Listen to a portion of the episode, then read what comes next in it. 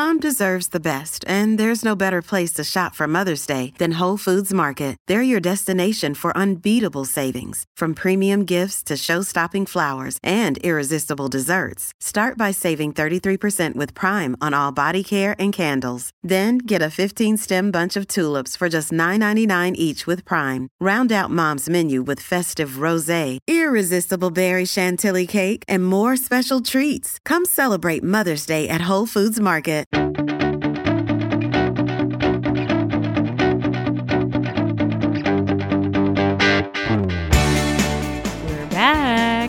This is chapter 208 of WCBS Author Talks. I'm Lisa Chernkovich, and coming up, healthy eating advocate and kids book author Camilla Alves McConaughey shares the one food she absolutely cannot eat. We chat with Rosie Walsh about what it takes to write a really cracking story.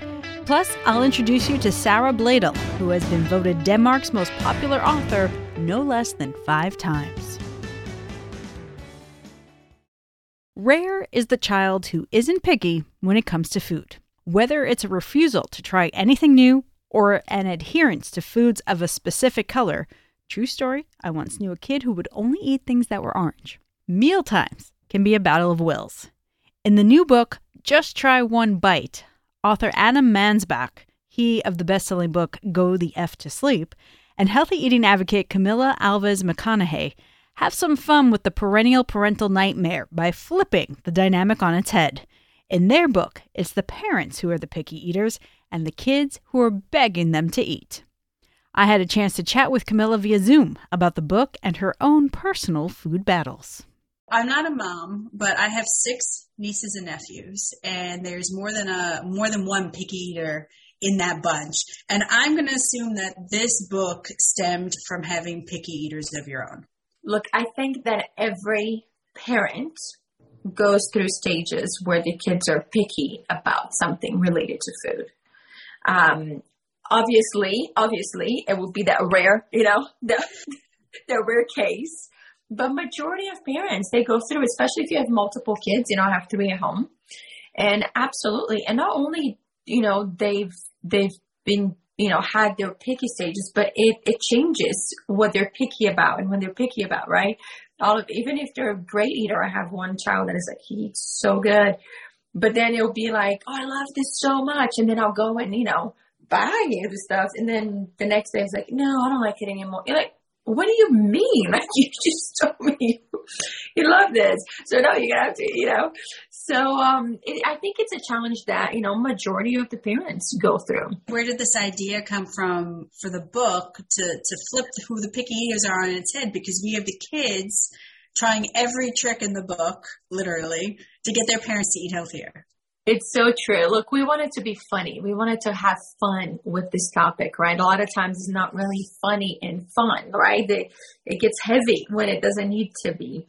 And um, look, I'm not here, you know, to tell parents what to feed their kids, you know, to follow this or follow that. But I am here to give a reminder that the conversation around food, how does it work? Where it comes from? What's good? What's not? How does it all work? Uh, with your body, it's an extremely important conversation. And I think that the earlier you do that with the kids, I'm a big believer of this. The earlier you do that with the kids, most likely you're going to be setting them up for a lifelong of good habits. And when we looked at that, you know, that passion of continue having that conversation, we're like, what's the best way to do it? Then create a book that we are giving the kids the power. They are the powerful ones, right? In the book, they're making, they're, they're getting after their, their parents. And, um, cause I see that in my own household. Once you give the kids the knowledge and once you give them, you know, the power of making their own choices with certain things, it might take a while, but eventually they start to choosing the the better for you things. You know, I have an example with my daughter, which you know we were talking a lot about food coloring and dyes and all of that, and she understood, but it took her a while to start practicing. And I remember like it was yesterday when I was like, you know, we were at the supermarket. I was like, "Do you want to get a cupcake?" And she was just like, you know, she turned to me, she's like, "No, look at that! Like it's got, it's like neon green. It's got like all the food coloring. I don't want that. Like, and I was like quietly, I just, I play cool, right? But I'm like quietly going, yes, okay. Proud mom moment. They're like, she's, she's getting it now. Now she's practicing, right? On her own. Uh, so it takes a while. It is, you know, it is um, a labor of love to to take the time to have those conversations, but it's a well worth one because, as you know, again, if you're setting up your kids to healthy, better for you habits, I don't even like to say healthy, but just better for you habits. It, you know, it's better than having the conversation later on where they can be dealing with things that are way worse for them, right? I do like that the message of the book too that there's this thing, uh, uh, this idea of everything in moderation. Like if you eat healthy most of the time, it's okay to have that cupcake, or in this, in the in the case of this book, the donut holes at the end of the day. Yes, absolutely. I think it's super important to share this with parents because we're not preaching being perfect. I'm not perfect, but you know what I mean. Like we still have our our stuff that we're not supposed to do, but in moderation. So we do bring that up in the book of like that was very important to me to make sure that that came clear about you know it's okay to have your ice cream your donut holes but just not every day just more now and then you know it's okay to enjoy all those things and and the fun that goes with it so what's the food you go to after as a treat to yourself if you've been he- eating healthy for a while okay so you know as a treat to myself i love chocolate mm. I love chocolate. uh, right, exactly. Uh, but I must say this, I've done what I have done. You know, my kids have caught me. I still have my hidden stash in the entry and they caught me right one day and I was like, oh my gosh. And I was like, okay, you're right. Like I got to do better. And I started going in the journey of like, you know, retraining my palate because I used to love white chocolate. And that's the worst kind of chocolate that you can have. And my friends would go, oh, just go to dark chocolate. And I'll try dark chocolate. Like, this is horrible. Like, I don't like it. And what people sometimes don't understand, and this is scientifically proven, is that you have to retrain your palate. So if you're used to something that's really sweet, over processed, a lot of sugars, when you try something that's not, it just your palates, you know, I don't like this. I don't want it. Right. So I slowly retrained my palate, like slowly went down from white to the milk to the, you know, 80% to the seven, like just slowly going down. Um, I should say the other way around. Sorry, but you know, slowly going down. And now, like I have, uh, you know, I found my my treat, which is this uh, vegan chocolate. It's got hazelnut inside. I love hazelnut, and it it really feels like a treat when I have it. But I'm like, you know what? I don't feel bad after I have it. Now, if I have white chocolate, I actually don't feel well. My body lets me know this is not good. It's not making me feel good. So I can't even have it anymore. I read in a, uh, in your little bio of the book says you didn't try mushrooms until about like two years ago, which I think is really funny. I'm sure there are people out there who have that food that they just they couldn't. And I'm very I'm I'm happy to hear that that you're on the the mushroom bandwagon, but what I want to know is is there still a food where you're like, nope, not going to touch it, hands over the mouth, not going to eat it? Uh, salmon. Okay. So I've tried, but I, I really have tried. Like I really have tried. There's mushrooms. I was like, I've tried a little bit. I was like, no. And now I love, you know, now I eat, I now I eat them. Um, but salmon still, and I've tried so many different ways. The only way that I eat salmon, I found, I went to the sushi place and they had white salmon, which I've ne- had never heard of it. And that salmon I love. But everything else, it's like I've known to cook a really good salmon and I have no idea what it tastes like. Like I literally have to go to my husband, okay, you try. Is it enough? This okay, great. All right. And I cook it, but I have no idea what it tastes like. It's not, it's too fishy for me. Uh, I'm on the same boat as you. The only way I eat it, if it's raw and sushi, I can't eat it cooked. It's too right? fishy. No, so I, to- I totally get it. But before I let you go, I guess, you know, if their parents are listening to this conversation and like, yes, the book is fun and there's a lesson in there, what, what do you hope that, you know, what's, a, what's something that parents can do to like start this journey today for their kids? Honestly, I think that it's making the journey with food fun take the pressure out of trying to be perfect or taking the pressure out of I'm doing so bad or I'm doing so good, whatever that is. Like food should be fun. And if you can really um, include your kids into the process of cooking and being in the, in the kitchen, understanding what it is, like how do you mix this and you mix that, like that journey and that connection with food, we will, we will have a relationship with food for the rest of our lives. So to try to ignore that, it's not necessarily some, they're going to have to get to at one point in life, right? We all have to. So start early. Just start early. And just again, instead of being so focused on healthy, healthy, healthy, just try to don't put pressure on yourself. Just look at what you're doing and then ask the question yourself, how can I do a little better? That's it. You know, if you're using a lot of sugars, how can you cut that out? How can you cut that in, you know, in half? If you're doing a lot of processed foods, how can you cut that? And then do these small changes for the long term that you can, it can be sustainable. And then you're going to start seeing changes. Then you go to the next level. It doesn't have to be, you know, oh, everything out. Like, you know what I mean? It doesn't have to be that pressure doesn't have to be that. So that would be, that would be my, my take on it. Well, thank you for your time today. We've been talking to Camilla Alves McConaughey. The book is Just Try One Bite. You know, good luck with the journey with this book. It's really a lot of fun, and uh, my my picky nephew who only eats Eggos peanut butter and jelly is uh, getting a copy of this book. yes, well, let me know if he likes it. I will. Thank you so much for your time today. Thank you so much. Have a good one. You could say Rosie Walsh's new book is a love story wrapped in a mystery. Or maybe it's a mystery with a love story at its heart. But no matter how you describe it, The Love of My Life is an entertaining page turner, or to use Rosie's words, a really cracking story.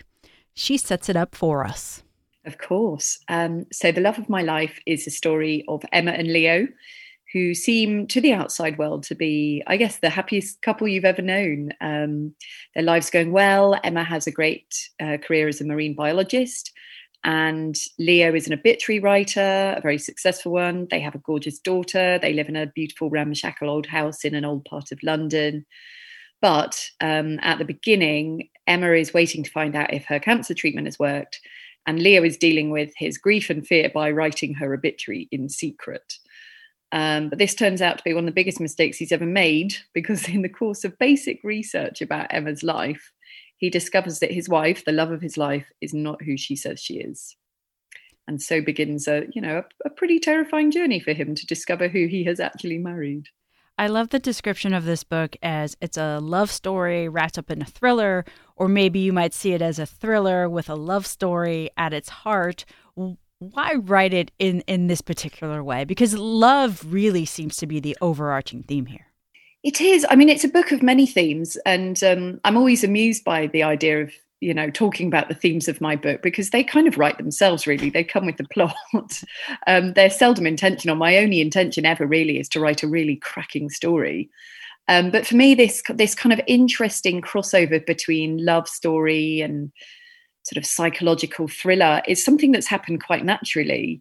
Um, I just, for me, it's just such a rich seam to be mining of those kind of really huge moral dilemmas and sort of relatable horrors of, you know, what would you do if you discovered that your partner or the love of your life or the person you love most was not even who they say, you know, who they say they are, if even their name was um, was false? What would you do? Um, and for me that's that's actually more of an exciting experience as as a writer to write that than than writing a book where you know at the beginning a woman gets out of bed and discovers you know her husband's been murdered on the bathroom floor.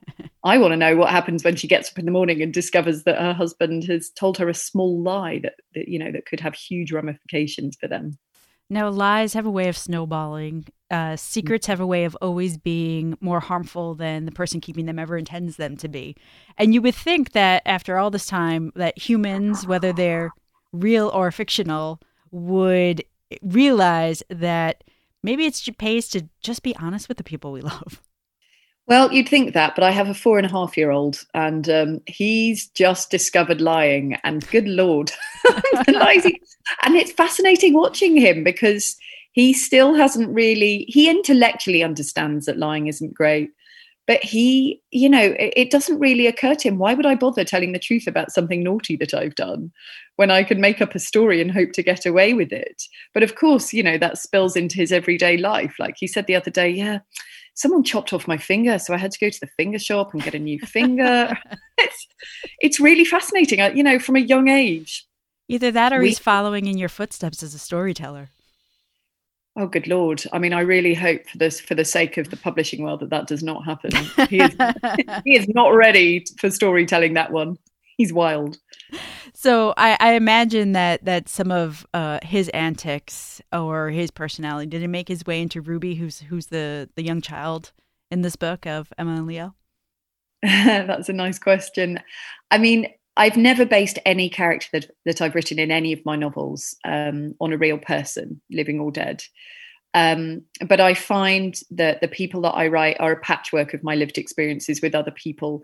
And so, yes, there are several things. There's a scene where Emma tells her daughter Ruby that, you know, the cancer treatment's worked and that mummy's going to be okay. She doesn't have to go to hospital anymore for the horrible medicine. And Ruby is indifferent and just says, "Oh look, I I, I have a beetle called Mister Chloris.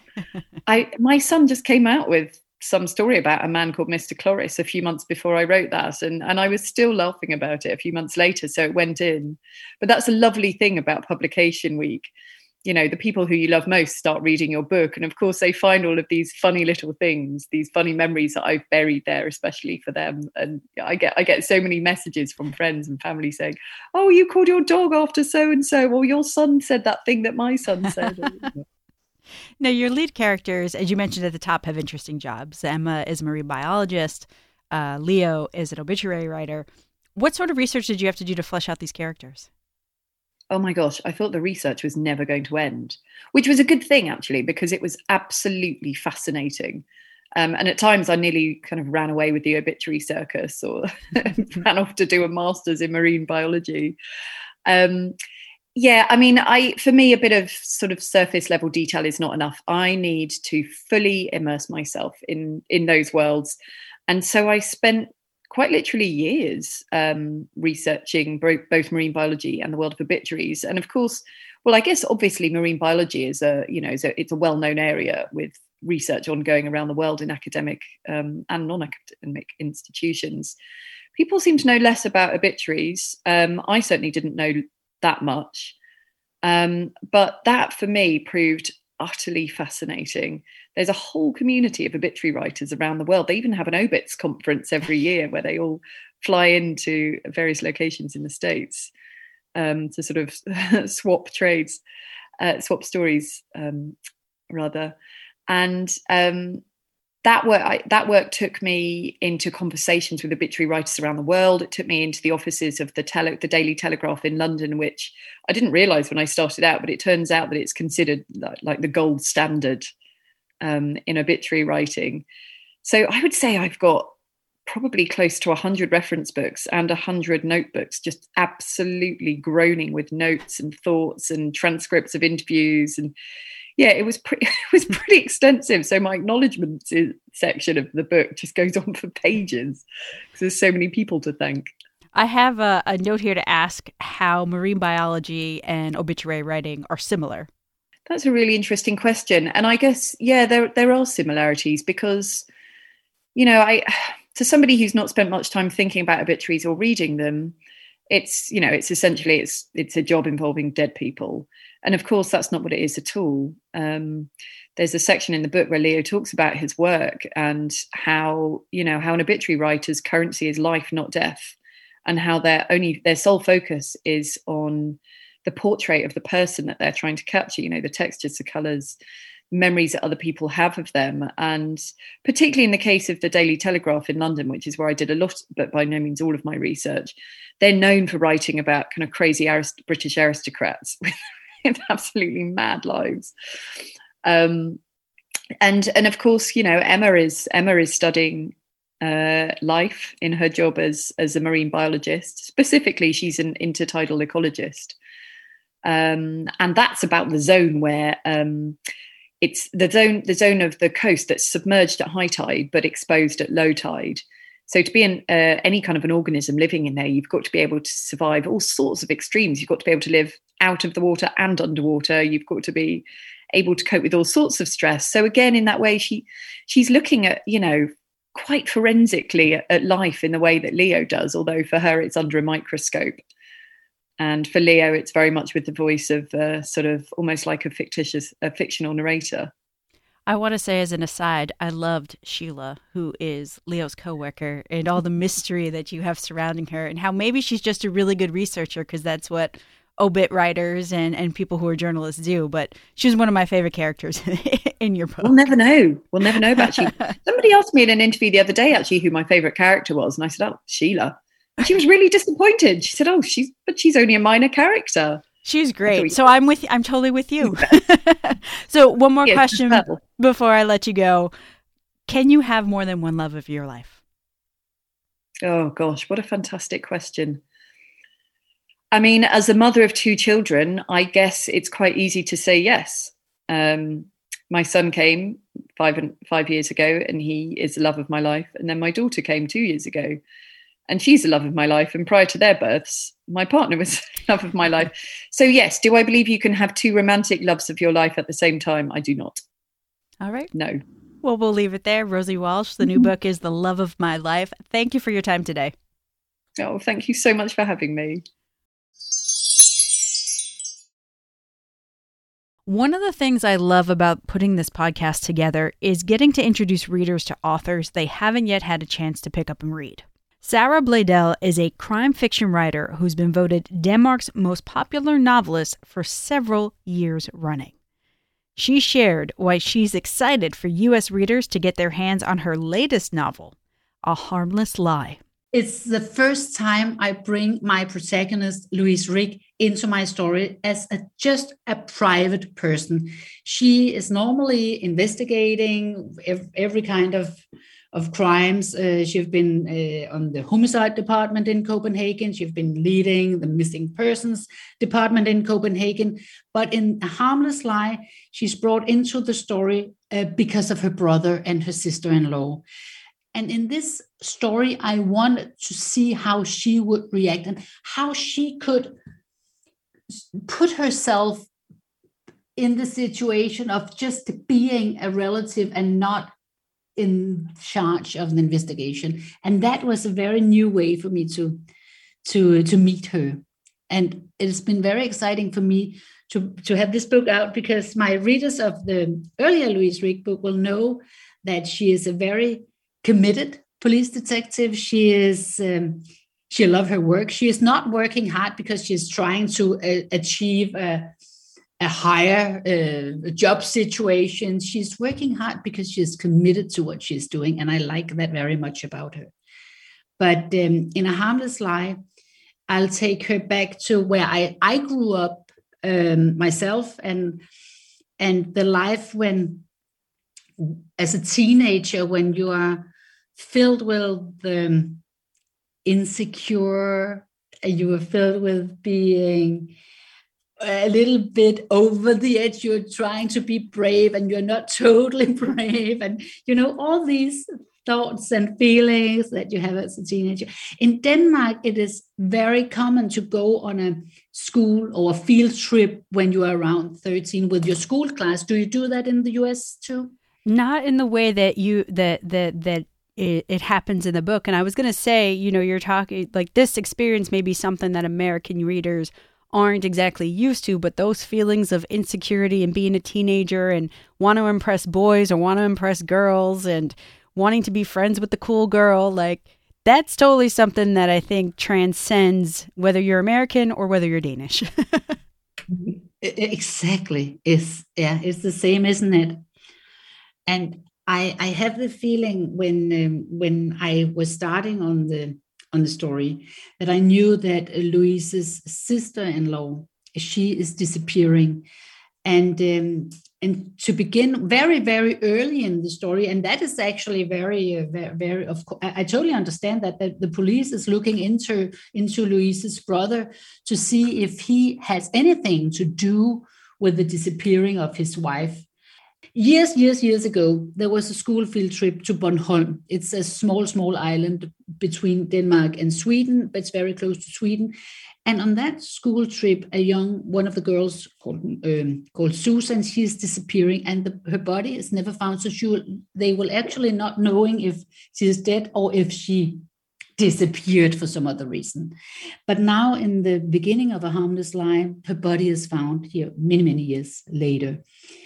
And when I start that story and start going in kind of back memory lane, being a teenager myself it it's it's it, it hit me that consequences as a teenager is very very different from consequences as a grown up because the worst thing that could happen for a 13 year old girl probably also a boy but for for these girls is that the parents is finding out what is going on in that school trip.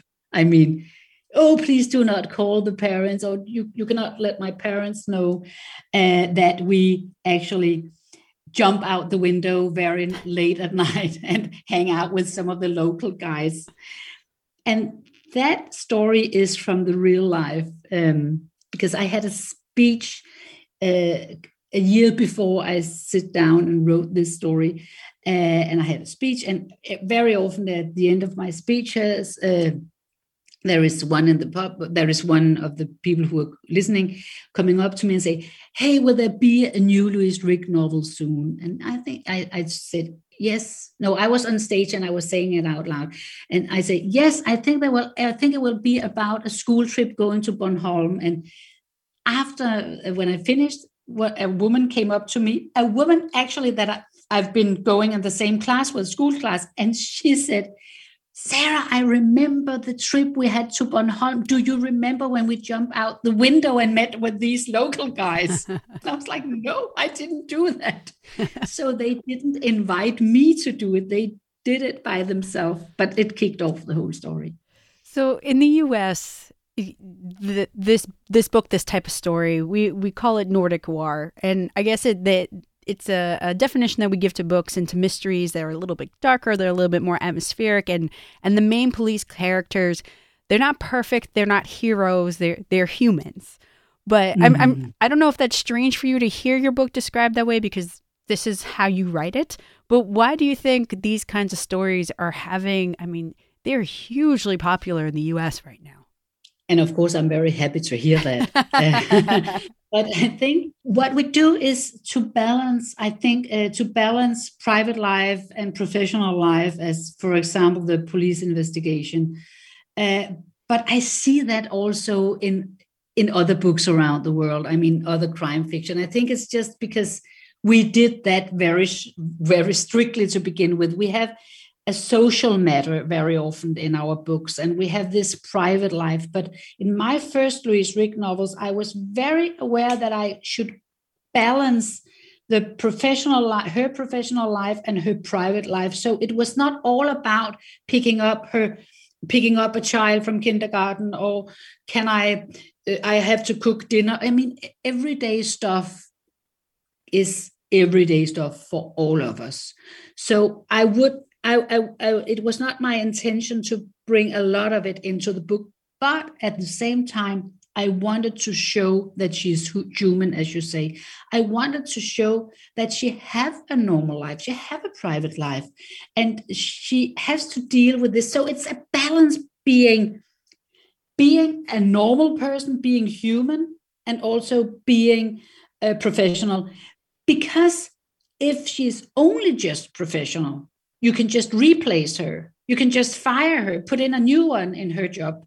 You have to relate to her in some some way. You have to feel that you know her. You have to care for her. And in a harmless lie, she have a she has a lot to lose. I feel. I feel it's a very strong story about her because she is so personal involved, and it's not just about feelings, but it's about her life and her family's life Full disclosure, this was the first Louise Rick book that I picked up, and I have to tell you, I was immediately invested in her and her life and her situation. And I know at the very top of the interview, you talked about how you're putting her in a different situation. She isn't the the investigator investigating the the case because she's too close, and you really do get her being torn between how the cops are treating her family and she knows full well that this is the way she would she would treat this family mm-hmm. too because it's suspicious exactly. And and that was an interesting situation to bring her in because she's been on the other side of the table for many years so she know what was going to hit her and hit her family. Tell me what it's like to be voted the most popular novelist not once not twice not even three times but four times in denmark and actually five times. Five times. they have to update that bio of yours. Congratulations. Thank you so much. It is it is so wonderful and it means a lot to me. I mean, it's it it's it shows me that people you know what actually actually the thing that I'm most grateful um, about with with the with that kind of honor and that kind of awards is every time people are picking up one of my books and spend time in my company. Because when I write, I do it, and that it can sound it can sound weird or strange, or maybe feels like I'm lying or trying to to, to be something that I'm not. But but it every time I write a book, I am so into it, and I do not think about the readers I will give it to after. I mean, I'm so into the story. It is here and now, and it's real life. I feel that it is very real what's going on because I'm so involved with Louise Rick and with Camilla Lind and with the whole setting. So I feel so involved. So I do not think about I have to read an audience with the story. I'm so much just into what is going on in the story. So having the feeling afterwards, after I've published a new book, that people have been looking forward to get it uh, in the hands and been excited about the, the publication and spending time with what I've just made up in my head. I'm it, I mean, I'm so grateful about it. So, of course, it's wonderful with the honor and it's wonderful with awards, but every time people spend time in my company, it feels very special still after all these years. And I think that means hopefully we will be getting a lot more books from you. Oh, you're so kind. Thank you. yes. We've been spending some time today with Sara Blaedel. The new book is A Harmless Lie. Thank you for your time today, Tuck. Thank you. Oh, selv tak. Thank you so very much. It was such a pleasure.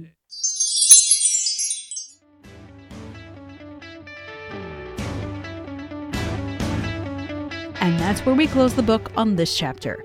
Next time, we explore a historical fiction horror story set in the desolate stretches of Antarctica that features probably one of the scariest monsters I've ever encountered in a book.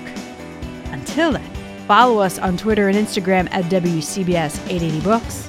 I'm Lisa Chernkovich.